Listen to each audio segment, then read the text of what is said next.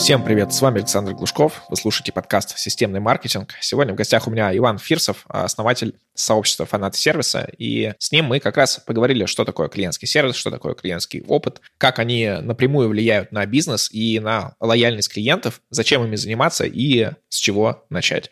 Очень интересный выпуск, познавательный, переходим к нему. Кстати, купить рекламу в этом подкасте с аудиторией маркетологов и предпринимателей вы можете по ссылке в описании к этому выпуску. Также там можно приобрести рекламу в моем телеграм-канале. Ваня, привет. А, представься и немножко расскажи о тебе, кто ты такой в профессиональном плане. Да, Саш, привет. Я работаю в IT-компании, в крупной IT-компании, занимаюсь организацией улучшением IT-сервисов. А, это моя основная, скажем так, основной профиль деятельности. И помимо этого, и значимая часть моей жизни – это популяризация подходов, а, которые называю осознанными к ведению бизнеса, к ведению сервиса – к оказанию сервиса по отношению ко всем заинтересованным сторонам, неважно, это клиенты, сотрудники, инвесторы, поставщики и так далее. И делаю я это в рамках своего телеграм-канала. Также у нас есть сообщество фанатов сервиса, где, куда приглашаются все люди, которые так или иначе разделяют э, то, собственно, о чем я говорю. Также я еще бизнес-коуч и э, веду свою практику, в том числе с людьми, которые хотят как-то себя продвигать в плане управления клиентским опытом, клиентским сервисом. Отлично, как раз про клиентский сервис а, как конкурентное преимущество мы с тобой сегодня будем говорить. А, и ты в конце сказал такую фразу, что управление клиентским сервисом и клиентским опытом. Я думаю, не все из слушателей знают различия, поэтому, наверное, какое-то краткое определение, что такое клиентский сервис, что такое клиентский опыт, чем они различаются и кому они вообще нужны на какой-то этапе общения с клиентом. Отличный вопрос. С чего стоит начать? Когда мы говорим о э, клиентском сервисе, вот когда мы сталкиваемся с каким-либо бизнесом, либо внутри компании работаем, э, на самом деле мы, конечно, говорим об опыте. То есть, а что такое опыт? Опыт – это совокупность всех впечатлений, которые мы получаем в той или иной точке контакта при взаимодействии с человеком да, и этот человек может быть в бизнесе, то есть мы приходим, покупаем какой-то продукт или нам оказывают какую-то услугу, либо мы общаемся с каким-то коллегой внутри своей компании, мы получаем какую-то совокупность впечатлений. Так вот, э, умные люди придумали, что вот эта совокупность впечатлений, которую мы получаем в разных точках контакта, мы же взаимодействуем с бизнесом в разных точках контакта. Мы сначала купили какой-то товар или услугу, да, потом, допустим, позвонили в службу поддержки, потом еще с кем-то пообщались. Все это точки контакта. Мы зашли на сайт, там, да, позвонили по телефону. Все это точки контакта. И в каждой точке контакта у нас формируются определенные эмоции, определенные впечатления. Так вот, совокупность, вся совокупность вот этих впечатлений, она называется клиентским опытом. А, но при этом есть же еще и клиентский сервис, да, и клиентский сервис по оценкам а, разных исследователей, по-моему, компания Bain или McKinsey э, говорил о том, что для человека, когда проводили исследования, для человека самую значимую часть его опыта взаимодействия с кем-либо составляет именно сервис. Ну, то есть клиентский сервис больше 70%. А что же такое сервис тогда? А сервис, самое простое определение, вот если не забегать куда-нибудь в Vital или еще куда-нибудь там в такие в общем, труды, да, библиотеки, то самое простое определение сервис – это действие, которое приносит пользу другому человеку. Здесь важны три составляющие это действие. То есть э, сервис это всегда то, что мы всегда делаем. То есть мы не можем просто лежать на диване и оказывать сервис, да? То есть это действие. Мы что-то должны делать. Э, это действие который создает пользу. То есть мы э, не можем делать что-то, что не приносит пользу. Ну, тогда это будет не сервис. И это э, то, что приносит пользу другому человеку. Ну, бизнес, в принципе, существует для другого человека. Если кто-то думает, что бизнес существует для него самого, вот, то это не так. Потому что все-таки, в конечном итоге, э, зарплату платит, конечно, клиент нам. Вот. И сочетание трех этих факторов, действия, приносящие пользу другому человеку, это ну, для меня такое простое определение сервиса. То есть сервис, и в этом определении важно, что важно отношение. То отношение, с которым мы идем и оказываем сервис. И чем лучше это отношение, чем больше мы превосходим ожидания клиентов, тем лучше тот самый опыт, который клиенты испытывают. И неважно, в каком они качестве выступают. Либо в виде сотрудников, потому что есть внутренний клиентский опыт, либо в виде, там, как я уже говорил, поставщиков, инвесторов и других заинтересованных сторон. Супер, стало понятно. Есть такое, ну, не знаю, может быть, легенда, миф э, в головах, что в России с сервисом беда. Вот. Хотя, поездив по миру, понимаешь, что на самом деле не в России беда, а в принципе, вообще по миру. И сервис, э, хороший сервис есть только в э, таких премиум-продуктах, либо ну, что-то дороже э, рынка, вот там сервис есть. Так ли это, по твоему мнению, как фаната сервиса, как человек, который в этой теме варится? Спасибо. Есть, да, такое поверье, что в России с сервисом беда. Ну, действительно так было, потому что, несмотря на то, что Советский Союз, сфера услуг Советского Союза изначально развивалась вокруг клиента, так или иначе об этом говорили, поэтому жалобные книги, которые придумались, они, собственно, были для того, чтобы мы могли собирать обратную связь. А, но понятно, что потом много чего поменялось. Ну, сервис, скажем так, да, как э, сервис, да, это обслуживание, в общем-то, на русский язык переводится. И он пришел к нам из США, как и многое хорошее. Вот родоначальник, скажем так, клиентского сервиса, но человек, который очень много в него вложил, еще начал этим заниматься, когда мы с тобой не родились, Джон Шоу, вот, и много книг он на эту тему написал. Так вот, его мнение в том, что, конечно, э, Россия по многим параметрам уступает западным странам в части оказания сервиса. Но тот масштаб изменений, который Россия прошла, он, конечно, несоизмерим. А, то есть мы за вот этот небольшой промежуток времени, там с начала 2000-х, наверное, да, пробежали тот период, на который а, в западных странах уходили десятилетия. И это касается и в том числе в части продуктов, ну, в части продукт менеджмента в части измерения продуктов, ну, допустим, посмотрим хотя бы банковский сервис, да, он у нас намного, российский банковский сервис намного превышает даже сервис э, европейских стран, да, то есть мы приходим, мы понимаем, мы уже знаем, что уже ожидать от банков, и банки стараются э, высокий уровень сервиса оказывать, но в каких-то других сферах, конечно, есть куда стремиться. Но базово, э, это хороший такой вопрос, что же все-таки движет сервис в России, здесь много аспектов. Э, первый аспект, конечно, мы как потребители, мы ездим по миру, да, мы приезжаем сюда, мы формируем какие-то требования, бизнес, естественно, этим требованиям соответствует, он хочет что-то делать, что-то улучшать. И второе это, – это наше государство. Наше государство делать значимые шаги в плане улучшения сервиса. Посмотрим хотя бы на портал госуслуги, как у нас цифровизируются услуги. Посмотрим на МФЦ. Да, тот же Джон Шоу приезжал когда в Россию, он МФЦ в своих статьях американских приводил в пример тому, как можно организовать сервис на уровне государства. То есть, когда ты приходишь в единое окно да, и получаешь все возможные услуги, которые только можешь получить. Это круто. Такого нет в США, например. Да? В таком размере, скажем так, как, в таком масштабе, как это делается э, здесь у нас в России. И вот это сочетание того, когда мы как клиенты делаем, и государство тоже создает определенные условия, оно, конечно, драйвит. Драйвит и позволяет нам преодолевать ну, большие барьеры Э, которые какое-то время назад мы не преодолели. Ну, конечно, чем больше город, тем лучше сервис, опять же, да. А, чем меньше город, тем хуже сервис. Но опять же, э, и если там э, еще небольшой топ посмотреть на госкомпании, которых у нас много, Почта России, РЖД, вот в последнее время активно издают политики клиенториентированности, измеряют показатели качества сервиса, и NPS, и индекс удовлетворенности. Спрашиваю, зачем, если они так монополисты? Вот этот вопрос, который очень интересен, потому что сервисом начинают заниматься так или иначе все. Смотри, я как э, потребитель, который потребляет какие-то там продукты, услуги, такие B2C-шные, условно, э, понимаю, что чаще всего э, бывает, что когда ты идешь что-то более там дорогое, премиальное, там, не знаю, в спа, там, что угодно, то чем выше сервис, тем скорее всего, и выше будет цена.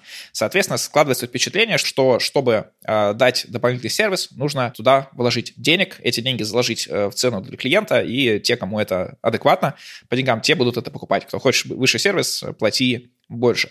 Всегда ли это только про деньги? Вот, и э, либо можно, есть какие-то бесплатные, условно, э, методы для улучшения клиентского сервиса. Это первый момент. И второй, всегда ли вот эти вот э, деньги, которые мы вкладываем в то, чтобы обучить наш персонал что-то делать или там как-то улучшить э, клиентское взаимодействие с нами, всегда ли это просто затраты, которые мы перекладываем на клиента, или это какие-то инвестиции, которые, по сути, тоже имеют какой-то определенный свой ROI? Отвечу по порядку, спасибо. Первое, всегда ли это про деньги? Ну, базово, конечно, э, сервис а, про деньги. Те компании, которые понимают, что э, если они будут рассматривать функцию клиентского сервиса, функцию клиентского опыта, то есть людей, которые так или иначе связаны с клиентским опытом и клиентским сервисом внутри компании, и если они будут их рассматривать не только как статью затрат, а как статью инвестиций, то это в долгосрочном периоде, конечно, приведет к росту прибыли. Есть исследования на этот счет, которые об этом говорят. Есть масса статей, ну, тех же самых американских, которые еще в период пандемии, до пандемии проводили исследования, что компании, которые целенаправленно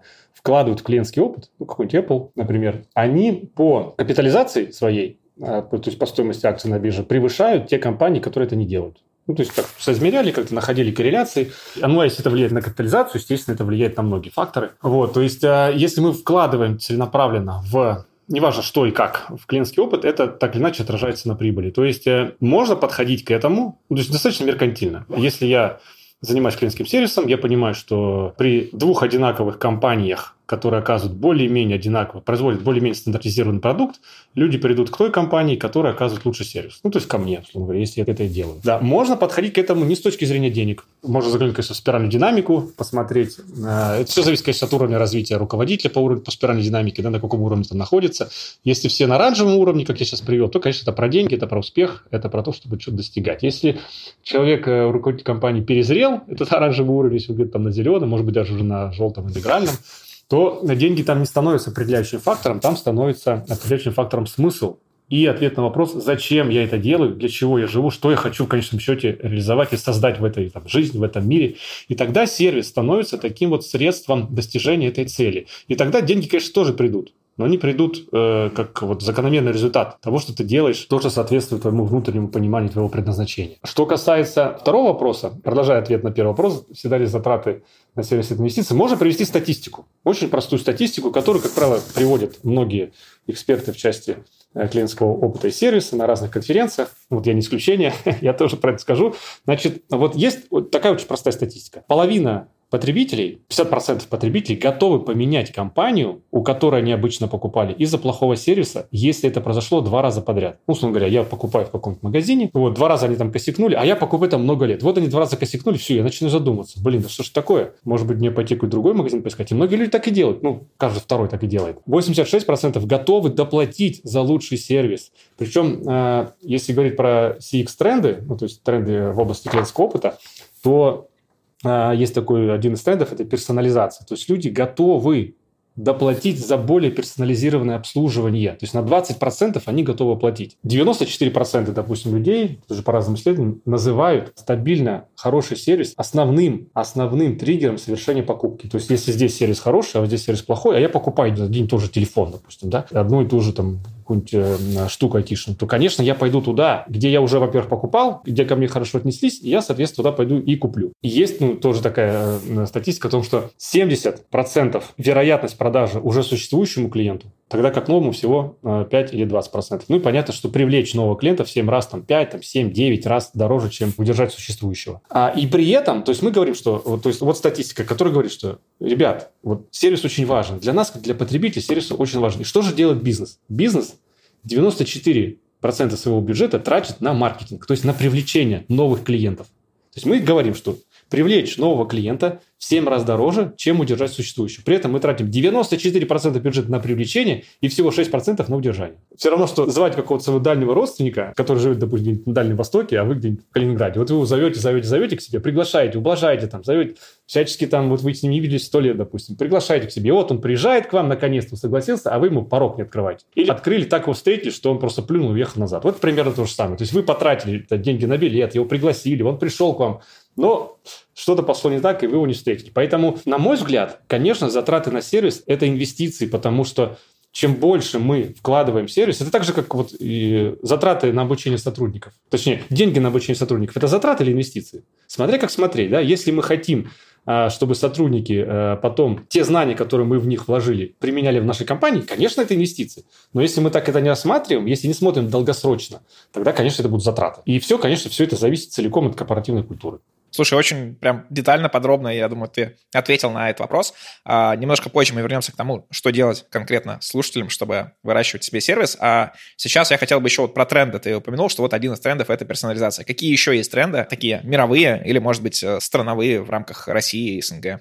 Помимо персонализации, которая очень ну, значимое имеет э, влияние на потребителей, говорил про люксовый сегмент, про такие дорогие, скажем так, бизнесы, да, которые ориентируются на другие группы клиентов, то для них персонализация однозначно, однозначно выигрышна, и люди готовы за это действительно платить. И такое есть понятие, как клиентеллинг. Client-telling, клиент-теллинг его и называют, его, допустим, компания Borg его активно использовала. То есть, когда с клиентом в B2B его активно используют, ну, те, кто догадывается, то есть, когда мы с клиентом выстраиваем персонализированную, индивидуальную коммуникацию, когда фактически он становится, ну, чуть ли не членом нашей там большой корпоративной семьи, и, конечно, клиенты за это благодарят. Они чувствуют эту привязанность. Конечно, они останутся, и они будут покупать здесь, потому что такого персонализированного обслуживания никогда нигде не найдут. Помимо этого, что еще есть? Есть тренд на самообслуживание. Несмотря на то, что компании вбухивают много денег в развитие чат-ботов, например, там, да, или поддержки, 81% а клиентов, вот по исследованиям, склонен к тому, чтобы просто пойти к базу знаний, самим покопаться решить свою проблему. А русские люди так вообще обращаются обычно в инструкцию только тогда, когда ничего не работает, и вряд ли куда-то звонят. То есть люди интровертированы так или иначе, особенно молодое поколение, им проще самим все решить, нежели куда-то там звонить, куда-то обращаться. Есть э, тренд на ну, сочетание digital, цифрового и человечного, не цифрового опыта, phygital такой. То есть цифрового физического опыта, когда, ну, говоря, приходишь в магазин, или, допустим, Lamoda такое делает, уже давно достаточно, когда ты можешь какой-то кроссовок там через телефон навести на свою ногу и посмотреть, как на твоей ноге будет кроссовок смотреться. Это сочетание phygital опыт, развитие искусственного интеллекта, естественно. ChatGPT нам задал уже определенный стандарт, поэтому это все будет развиваться. Это будет интегрироваться в те же самые чат-боты, в то же самое взаимодействие, когда, условно говоря, тебе звонит из банка сотрудница, а ты даже не понимаешь, это все-таки записанный робот или это человек. То есть настолько искусно это будут использовать, что это, это как бы будет. При этом э, есть усиливающийся спрос на эмпатию, потому что людям после пандемии, скажем, постпандемийным людям, которые пережили этот стресс, э, стресс удаленки и так далее, э, и вообще это очень большой тренд на желание заботы, на желание эмпатии, и люди с этим идут в бизнес. И те бизнесы, которые понимают это, которые понимают, что нужно залезать в тапки клиента, они, конечно, выигрывают.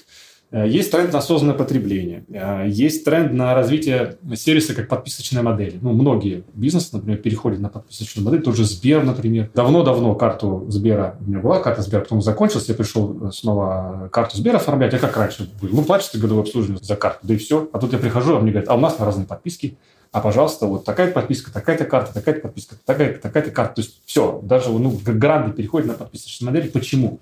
Потому что это крутейший способ увеличить лояльность клиента. Если человек подписался на услугу, на сервис, а тогда э, вот 76% брендов считают, что установление подписочной модели увеличивает лояльность. А у нас в России, например, тоже по исследованиям онлайн-кинотеатров, э, люди имеют несколько подписок. Ну, тот же я, допустим, есть и Иви подписка, есть и Кинопоиск подписка, да, то есть люди владеют, используют, как им нравится.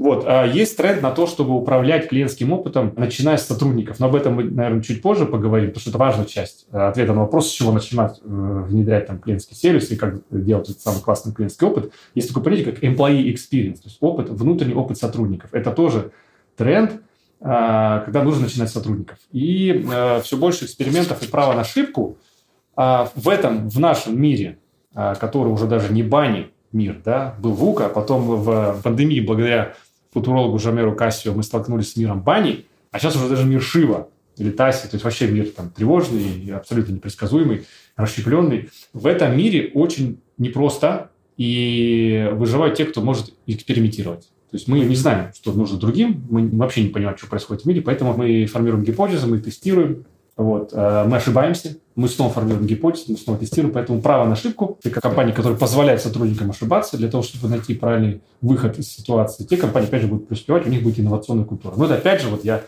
еще раз заканчиваю на том, что все-таки важно уделять внимание корпоративной культуре. Ну и последнее, наверное, важное, это акцент на развитие компетенций в области клиентского опыта. Все больше и больше на разных конференциях по клиентскому сервису, клиентскому опыту говорят о том, что это профессия будущего. А, директор по клиентскому опыту, там же менеджер по клиентскому опыту, как угодно можно называть, но человек, который целостно смотрит на управление опытом всех заинтересованных сторон, это действительно профессия будущего, потому что экономика впечатлений, помним книжку, а, Пайна Гилмор а, «Экономика впечатлений», все мы так или иначе покупаем не продукты и сервисы, а покупаем впечатления. Слушай, меня очень радуют такие тренды.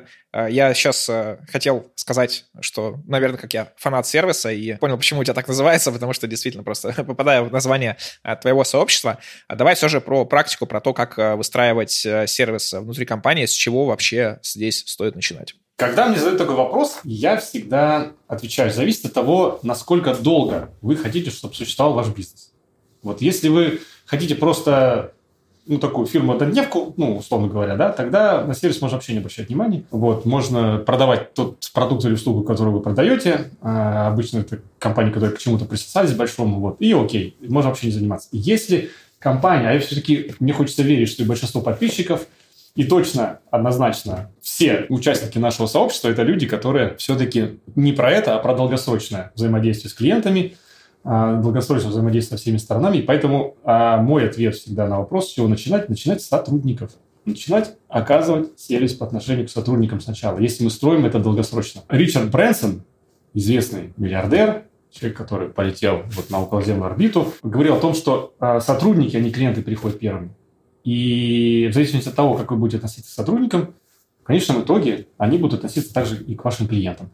Поэтому нужно заниматься корпоративной культурой, нужно заниматься ценностями компании, нужно заниматься миссией компании. Зачем я существую, куда я хочу двигаться, а какую роль в этом играют мои сотрудники, а кто они для меня вообще? Они винтики какие-то безмозглые или все-таки это мои партнеры в достижении какой-то глобальной там, миссии или цели, которая у меня есть? Ну, примеров много. А, в России в том числе, допустим, тот подход, который продвигает там вкус вилл тот же, да, или продвигает Додо Пицца Федор Овчинников, они очень близки к тому, что я сейчас говорю.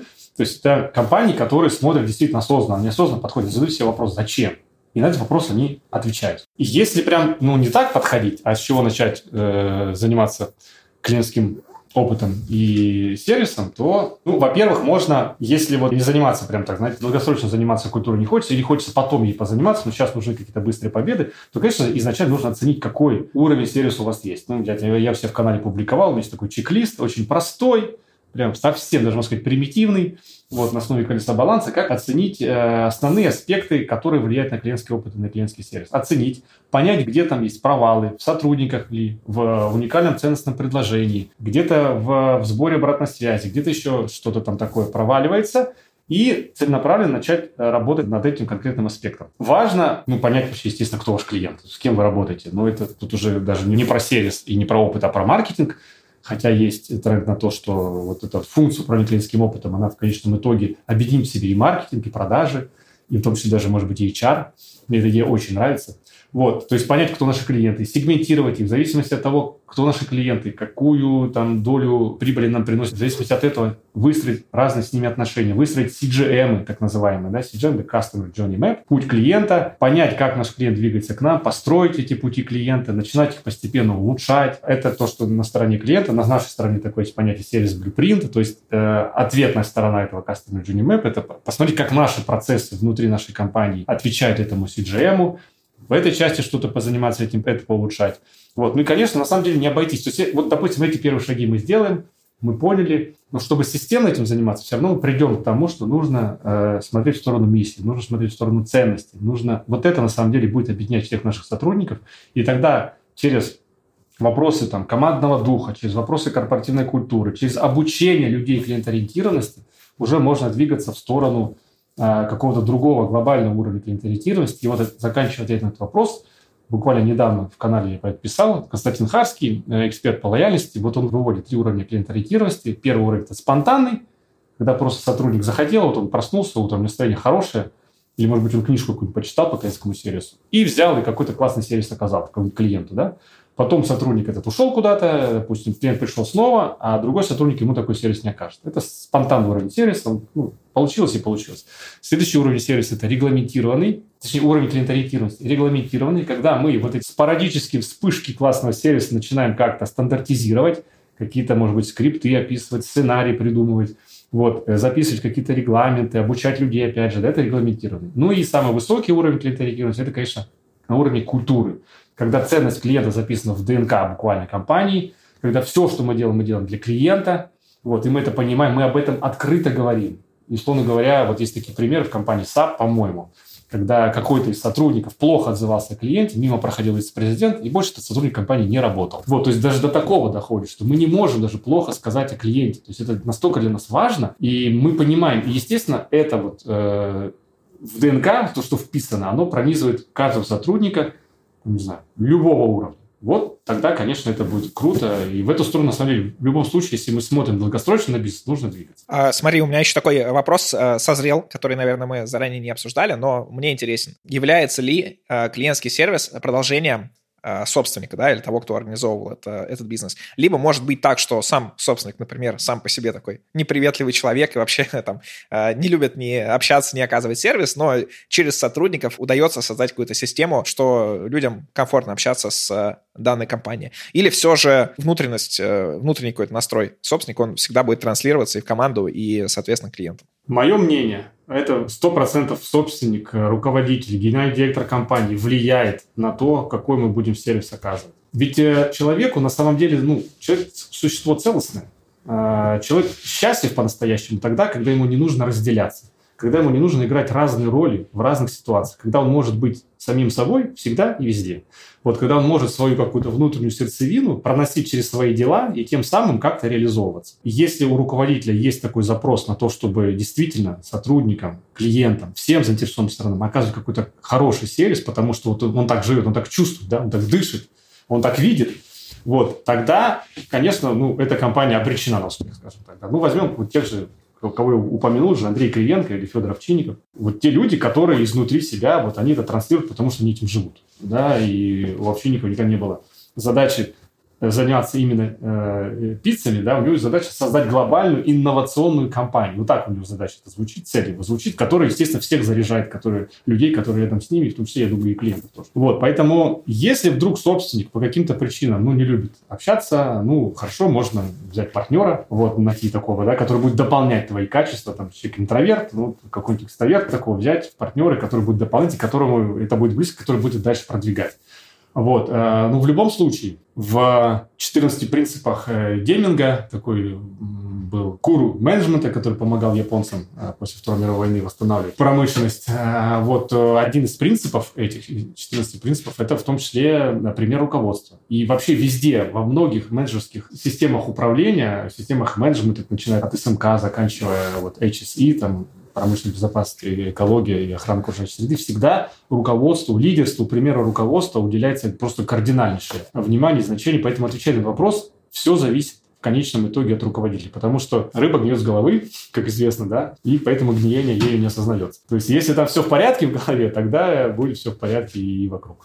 Да, э, в принципе, как и со всеми остальными частями бизнеса, э, различными направлениями, плюс-минус там все так же. Давай про то, как измерять клиентский сервис, потому что сразу кажется, что ну, надо идти, проводить опросы, насколько там вы довольны, насколько недовольны.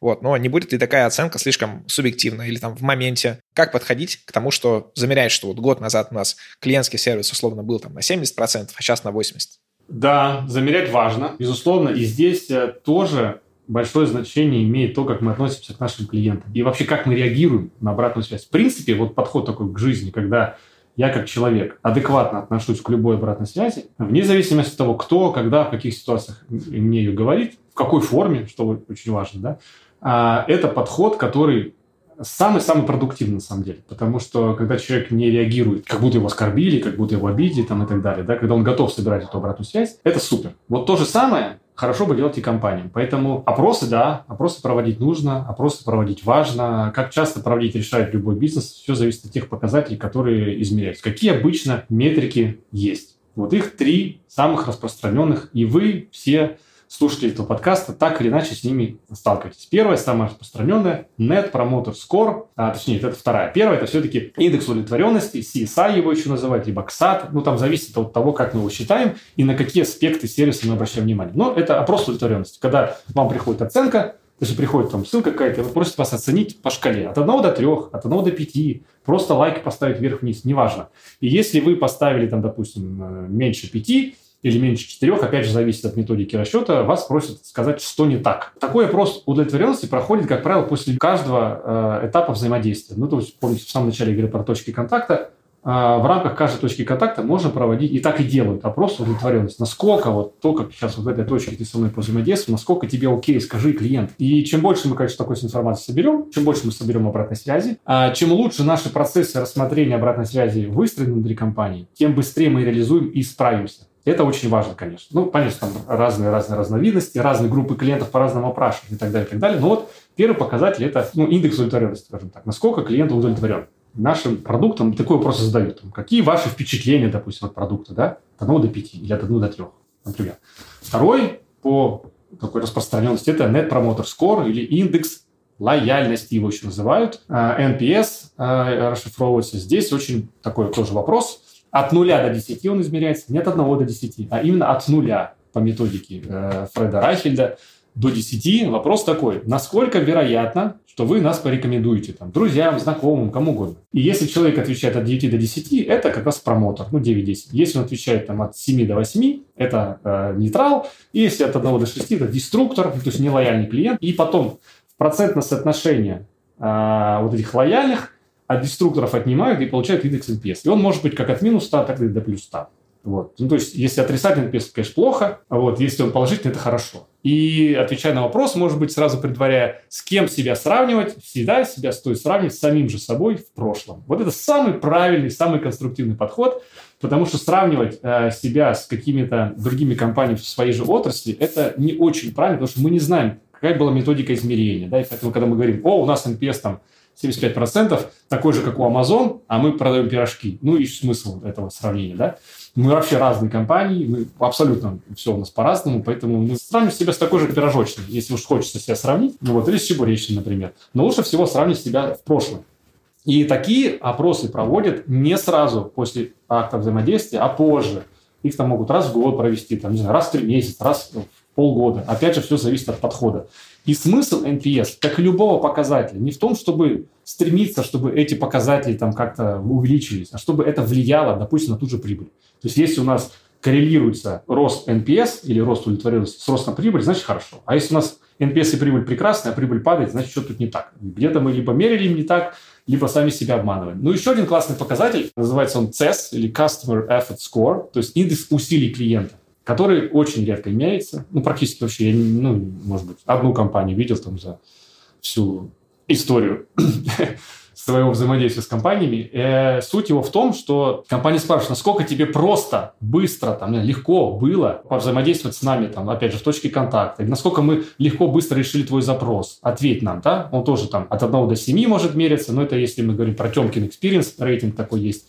Ну, от 1 до 5, да как угодно он может также мериться. Ну и здесь на какой вопрос мы отвечаем? Насколько клиенту было действительно просто, легко Э, с нами взаимодействовать. Если он для того, чтобы оставить жалобу, там, исписал кучу бумаги, приложил скан паспорта, отправил, а ему через год только ответили, ну, конечно, это никуда не годится. Да? Вот, если это все произошло быстро, вернули товар без чека, мы знаем такие компании, которые это делают, просто потому что товар не понравился, да, это легко и быстро. И, конечно, индекс усилий клиента здесь будет э, классным, да, то есть минимум усилий, поэтому все хорошо. То есть вот эти три базовые такие метрики, конечно, все дальше зависит от бизнеса, от его специфики, и коэффициент оттока клиентов можно мерить, и среднее время обработки обращения можно мерить, и, в общем, время первого отклика, ну, это, это уже про колл-центры. То есть хотя бы вот эти три начать измерять, и они очень-очень много дадут э, понять. Ну и, конечно, изначально нужно себя настроить на то, что мы благодарны клиенту за любую обратную связь. И не только внешнему клиенту, но и внутреннему, и сотрудникам. И сотрудниками тоже такие опросы проводить важно и нужно. Про последний э, параметр мне почему-то сразу вспомнилось, как я писал в архивы, я немножко занимаюсь генеалогией для себя, и когда ты пишешь в архив, то там просто время ответа на твое письмо — это 30 дней. Понятно было, что когда еще там бумажные письма, это еще там, тебе кажется, плюс-минус логичным, но теперь ты можешь подать во многие архивы заявку онлайн, но при этом приходит тебе ответ через 30 дней о том, что там уточните, мы тут не совсем поняли, что конкретно вы имеете в виду, и весь процесс, он очень сильно растягивается. Ваня, спасибо тебе за выпуск, мне кажется, классно, интересно так глубоко а, покопали в а, тему клиентского опыта и клиентского сервиса. А напоследок расскажи, какие основные факторы клиентского сервиса вот ты можешь выделить? На самом деле, когда мы хотим заниматься клиентским сервисом, вдруг мы решили, то не нужно, на самом деле, городить никаких огородов, не нужно там э, нанимать каких-то супердорогих людей, там, проводить супердорогие исследования. Можно начать с очень простых вещей. Просто начать делать что-то, что мы делали неосознанно, более осознанно. И отвечать себе на вопрос, зачем он конкретно вот это действие делает мой сотрудник. И как это действие может помочь э, моему клиенту в конечном итоге. И поэтому, конечно, тут важно проявлять эмпатию. Тот же Ричард Брэнсон, это известная байка, а, может быть, и не байка, а действительно так и есть. Скорее всего, конечно, так и есть. Ну, и как бы уже притчи во языцах, когда звонят в компанию Virgin Airlines, и там вместо дежурного ваш звонок очень важен для нас. Все мы прекрасно знаем, что никому этот звонок не важен, особенно если мы 10 минут сидим, висим на линии. Вот там Ричард Брэнсон собственным голосом, ну, его запись голоса, говорит, что, к сожалению, сейчас это непорядок, все операторы заняты, а я Ричард Брэнсон, поэтому, если вам не ответят через 17 секунд, вот вы получите там 450 фунтов скидки. И вот сотрудники клиента, конечно, ждут, чтобы никто трубку не взял. Но все трубку берут.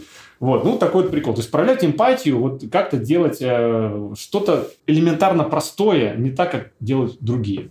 Приносить пользу тоже очень важно. Быть проактивными. Это, кстати, один из трендов, CX э, трендов на 23 там, 24 годы. То есть быть проактивными, опережать ожидания клиентов. Пример. а, пришел какой-то сотрудник внутри компании, установил какую-то программу, вот, и вместо дежурного все, я поставил, ушел, взял и принес инструкцию, как этим пользоваться. Или записал видео какое-то, да. Многие компании, естественно, монополист, ну, которые там воду продают, по-моему, в Англии, да, вот компания, которая присылает а, счета для клиентов, которые не умеют пользоваться этими счетами, например, они прилагают ссылку на видео обучающее для того, чтобы люди зашли и посмотрели. То есть это вот пример того, что ты приносишь пользу. То есть ты помогаешь человеку, процессом этим управляешь, и к самому среди клиента. Ну и, конечно, важно дарить удовольствие. Ну, как бы человек э, существо такое, что он всегда э, делится тем, что его переполняет. Поэтому если наши сотрудники счастливы, если они радуются, исполняя свою работу, конечно, они это счастье будут нести нашим клиентам. Вот. Э, известный факт, например, что официанты, которые угощают жвачками посетителей либо конфетами, в итоге получают больше чаевых. Вот. Поэтому многие, конечно, официанты этим пользуются, а ничего такого, в общем-то, и нету. Поэтому можно прийти, когда мы селимся в отель, могут просто дежурно посетить, а может горничная написать а, открытку от руки, да, и положить ее, допустим, вам на кровать. Тоже приятно. Мелочь, а приятно. То есть, на самом деле, сервис весь, все наши впечатления не в мелочах. Поэтому, если мы будем больше, все больше ставить себя на место клиента, а как бы нам было бы приятно, если бы э, к нам вот таким вот образом относились. Если мы будем себе задавать такой вопрос, вот, ну тогда по чуть-чуть, по чуть-чуть мы можем делать тот самый сервис выше ожиданий даже. И, конечно, клиенты будут к нам возвращаться. И клиенты лояльные, тоже есть такая статистика, до 10 раз больше у нас купят, нежели клиенты, которые вот покупают э, один раз и уходят. Всем спасибо за внимание. Подписывайтесь на мой телеграм-канал Глушков, нижнее подчеркивание, блог.